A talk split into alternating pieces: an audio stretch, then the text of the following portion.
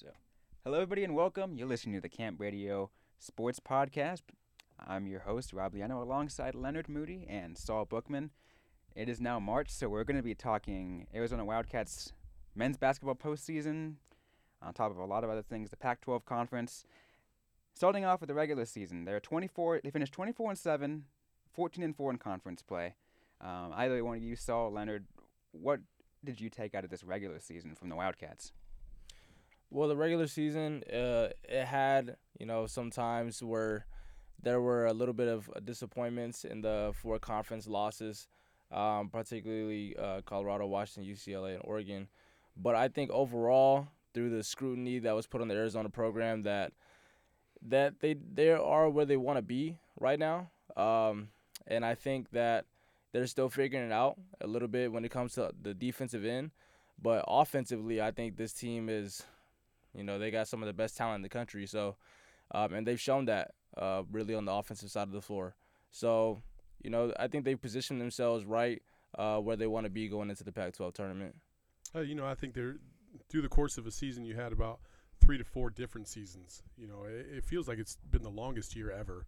And you know, you go from the Bahamas and before, so pre-Bahamas, and what a catastrophe that was. They come out three and three right there. Then you move into kind of the the post Bahamas, where for a stretch up until the Colorado regular season game, they looked just as good as anybody in the country, progressively getting better and better and better, and really capped off with that ASU win at home. And then after the, after the Colorado game, you could see they had a couple games that were good, and then a game that was bad, and then a couple that were good. And I think the worst game of the year, I think by and large, was UCLA, just because it was at home and the way they got dominated. Uh, it wasn't that they just came out flat. They just they just weren't good that night, and UCLA proved that they were a better team that night. And uh, and then now now we're getting to uh, essentially like a phase three or four, uh, because you have this investigation that pops off last week and this team is kind of reeling from that. You can see the emotional toll that it took on them this past week, but they were still able to get the job done. They get a few days off to kind of relax without all this negativity surrounding them, and it'll be interesting to see how they carry it forward. Now, there were also several players who, you know, reached several feats. You know, DeAndre Ayton, I think he had set like five freshman records in points, rebounds, blocks, and everything double, and double doubles. it's ridiculous. Dusan Ristic, the becoming the was it the all time winning Wildcat. Player, yeah. So, what kind of things do do these feats mean at this point going into uh, tournament season? Well, DeAndre Ayton, um, he is everything that his numbers display. I mean, the man is he's a man amongst boys, and um, he's you know a blessing for U of A to have, especially you know, through that scrutiny with Alonzo Trier. Um, but yeah, as far as Dusan Ristic, he's he's been here and he's you know been a true professional and has you know showed up to practice every day and been a leader. Um, but those things right now, they they don't matter too much because it's all about the future and how they're able to continue to live up to that name. And so Dusan Ristic is gonna have to prove, um, you know, when it really matters uh, what his tenure here at U of A has really meant, and um, really come out and you know lead this U of A team when it counts, as well as Ayton. Surprisingly enough, I still think that Ayton hasn't played as well as he could, yeah, he, despite the fact that he's all world everything. It feels like. I still feel like there's another level that DeAndre Ayton can can achieve, specifically defensively, and and even offensively down low on the block. I think there's a couple times where I would like to see him really expose um, the defenders. Um, I think you're going to start to see that as we move forward into uh, Pac or not Pac-12 play, but NCAA tournament play, where teams are not as familiar uh, of the abilities of DeAndre Ayton, and I think he's going to have just a phenomenal postseason. Now, how long will that postseason last? Well, that's a completely different story, and we'll get to that in a second. One thing I find funny, as you mentioned, he still has all that extra thing, is still where Sean Miller believes that unanimously Pac-12 Player of the Year or even the Wooden Award winner. Like, you, I don't think any of us have ever seen someone of that talent in quite a while. Not a freshman. Exactly. Um, but so one example is he's leaving, Dusan's leaving. I think also Trier, PJC, Raleigh. They're losing a lot of players, and Arizona right now has zero recruits going into the next year is this like uh, do you see this year as like a now or never year, or do you think maybe Sean Miller can muster something up next year? Oh, I, I mean, this is all or nothing. I, I don't know how you can sit there and say it isn't. There's nobody on the board for next year. You have no idea what you have coming back. You don't know if anybody's going to transfer. You don't know how these players are going to develop. If you're going off of just the results of this year and based on the players that are coming off the bench who will be the starters next year, pro- projected starters next year, uh, there's not a lot left. You know, you maybe what you're getting eight points off the bench and maybe a couple rebounds and some steals, and that's not even including Chase Jeter from his days at Duke. Man, it's not looking good. And you know, I, I've been kind of going back and forth on this for a while. I'm not so sure Sean Miller comes back next year. You know, I mean, like what? What What's he have to to say- back to? Right. Well, yeah, what what's he coming back to? And why wouldn't this would be the optimal time if you're a school out there like Pitt, his home school, where they're just absolute trash, to hey Sean, we don't care what's about to happen to you. We'll take you for a couple years so you can build this program back up to where it needs to be. By the time you're off the NCAA books and you don't have any suspensions or a show cause penalty against you, now you can thrive at, at your alma mater, uh, which is something I know he's he's always thought of. It's just you don't leave, you know, a diamond program like Arizona at the time when when Pitt was looking at him to go to a pit, which is like a dumpster fire right now. But now the tables have turned, and I could see him easily going there or even to the NBA. So there's just so many questions up in the air, and I'm telling you what, if they get upset in the NCAA tournament, whenever that should happen, if it happens, it'll be the most devastating point of any upset ever in Arizona history because of what's on the brink. Yeah, definitely is a lot riding on the line on this season. Really, everything riding on the line because there's so much uncertainty uh, going forward. I mean, like we said, you don't know what Sean Miller's coming back to. It's going to turn into a, an offensive, um, a great offensive team to a very scrappy team if that happens. Um, and I really don't know what the future is for, for Arizona going forward right now for, for Miller, let alone the players, especially with the decommitting of Shareef O'Neal and, and Williams. Looking into this week, the Pac-12 tournament begins. Uh, it begins on Wednesday, but Arizona doesn't have to play until Thursday 'cause they go straight to the quarterfinals. They they will play the winner of Arizona State and Colorado. Um, assuming it would be if if it were to be Arizona versus Arizona State in the quarterfinals in Las Vegas, what kind of store does that does that set for college basketball here in Arizona? Well, I mean, with what we just talked about, with everything right on the line, you really can't make a better um, ending, at least for you know everything coming up to wraps here. If you do face Arizona State, um, you know that's gonna be that's gonna be wild. And the environment in there is gonna be wild. The game's gonna be wild. Um, as far as you know how the game will play out, I think U of A, Arizona has proven that Arizona State isn't really much of a, a test for them. Um, but uh, you know, we'll see. Their their guard play is always tough to contain. Um, but I just think the size of Arizona uh, will be too much for Arizona State. You know, I'm not so sure Arizona State even gets past Colorado. Uh, they're so up and down. You have no idea. It's a neutral court setting. Who knows? But let's say let's say the Sun Devils do, and they get to meet the Wildcats in the in the quarterfinals. You know, kind of like what what Leonard said. I think at this point, Arizona feels like, yeah, you know who the big dog on the block is. It's always been us. It always will be us. It doesn't matter what's about to happen the next couple years. Once we rebound, we're still going to be the kings on the block. And I think this is I wouldn't be shocked if Arizona came out and just smashed ASU, just to set a, a- a tone for the rest of the tournament and for the rest of the postseason, as well as send the Sun Devils home, because they're right there on the brink. They're on the bubble. They need a big win like over U of A to solidify their their spot in the NCAA tournament. They beat Colorado or lose to Colorado. We're talking about something completely different. But let's say they beat Colorado and then lose handedly to U of A it'll show a lack of progress throughout the season since their non-conference schedule where they went 12 and 0 um, and i'm not so sure they're in the tournament at that point Now, I would say, what non U of A players do you guys see as like a what's going to make a big impact in this tournament? oh i, I think without a doubt it'd be um, uh, reed from uh, stanford uh, I, why can i not think of his name Reed Travis. Reed Travis. Sorry, yeah, Reed Travis. You just I went blank for a second. Yeah, Reed Travis is a beast. Eh, I'm sorry, everybody thinks about Aaron Holiday and how great he is, but Reed Travis manhandled Arizona, manhandled ASU, and if it weren't for DeAndre Ayton, Reed Travis would be the best power forward in the league. So uh, he's the one that I liked watching last year when I uh, I saw them play against ASU in the first round of the Pac-12 tournament, and when we go there on Wednesday, he's going to be another person that I, I really want to see play.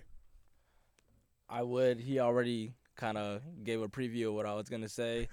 My bad. Call- My bad. no, oh no, not Reed Travis. I mean Aaron Holiday. Oh, I, okay. I got to go Aaron Holiday. The way that uh, he's able to control the game with the pace, um, with his defense, his physicality against point guards, I think that he really. Uh, Parker Jackson Cartwright played a decent game um, when they played UCLA as far as setting the pace himself, but I think he just had complete control over that matchup. Aaron Holiday's a bulldog. Yeah. He's a bulldog. And when he when he talks about set the tone from the very jump against U of A, he was up in Alonzo Trier's grill the entire first five minutes, and that set the tone for Trier. And Trier didn't do anything that game; it just shook, shook him. And so, yeah, Aaron Holiday. If it weren't for DeAndre Ayton, Aaron Holiday might be the player of the year in the Pac-12. But you just can't pass up a DeAndre Ayton. So Now speaking of Trier, on Saturday he only had like one field goal throughout the entire game. Is that maybe a concerning thing going into the tournament at all, or do you think he's just a bad misstep? Or well, Arizona only goes as far as Trier goes. I know it's DeAndre Ayton and you know how he plays and stuff like that. Yeah, but you you expect DeAndre to give you at least 15 points and 10 rebounds every single night. So, I mean, he's he's done that more often than not. Trier, on the other hand, he's had a, pen, uh, a penchant for you know having less than 10 points in a game or really struggling shooting wise. If he has one of those games in the tournament, done data, ain't happening. You're not getting past that team, whoever that team is.